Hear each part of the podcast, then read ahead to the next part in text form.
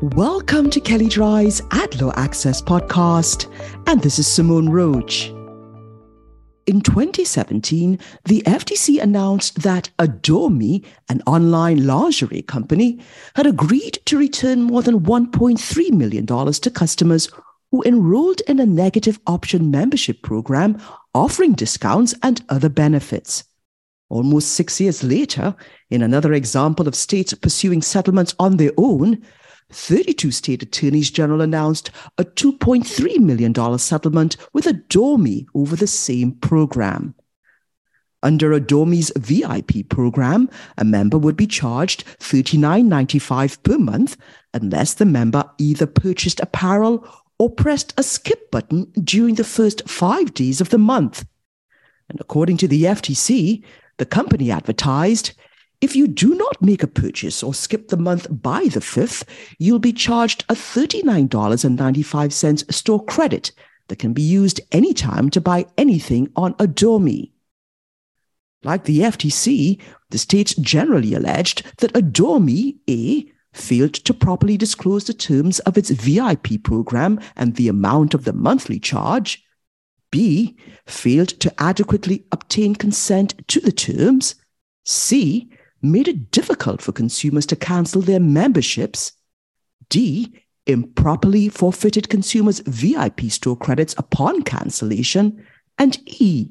Misrepresented that discounted prices are time limited. The settlement requires Adore Me to do various things, including the following clearly and conspicuously disclose all fees, cost, and material terms related to the VIP program and the credits, obtain express informed consent, such as through a checkbox from consumers before enrollment, provide a simple online mechanism for consumers to cancel their membership and promptly honor those requests, and limits its attempts to save consumers who want to cancel.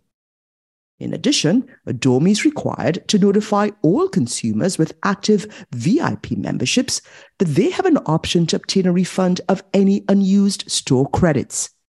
The $2.35 million will be paid to the 32 states involved in this investigation and will be used to further other consumer protection investigations. New York, which was not part of this settlement, announced a separate $125,000 settlement with the company in 2018, four months after the FTC settlement. These settlements show that federal and state regulators are looking closely at automatic renewal programs. In fact, some are actively looking for enforcement opportunities.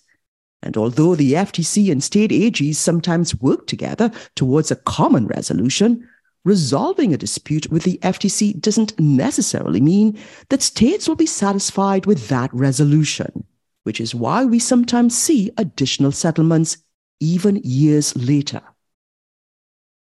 And if you'd like more information on what you've heard on this topic, please contact Gonzalo Mon, and you can find his contact details in the show notes.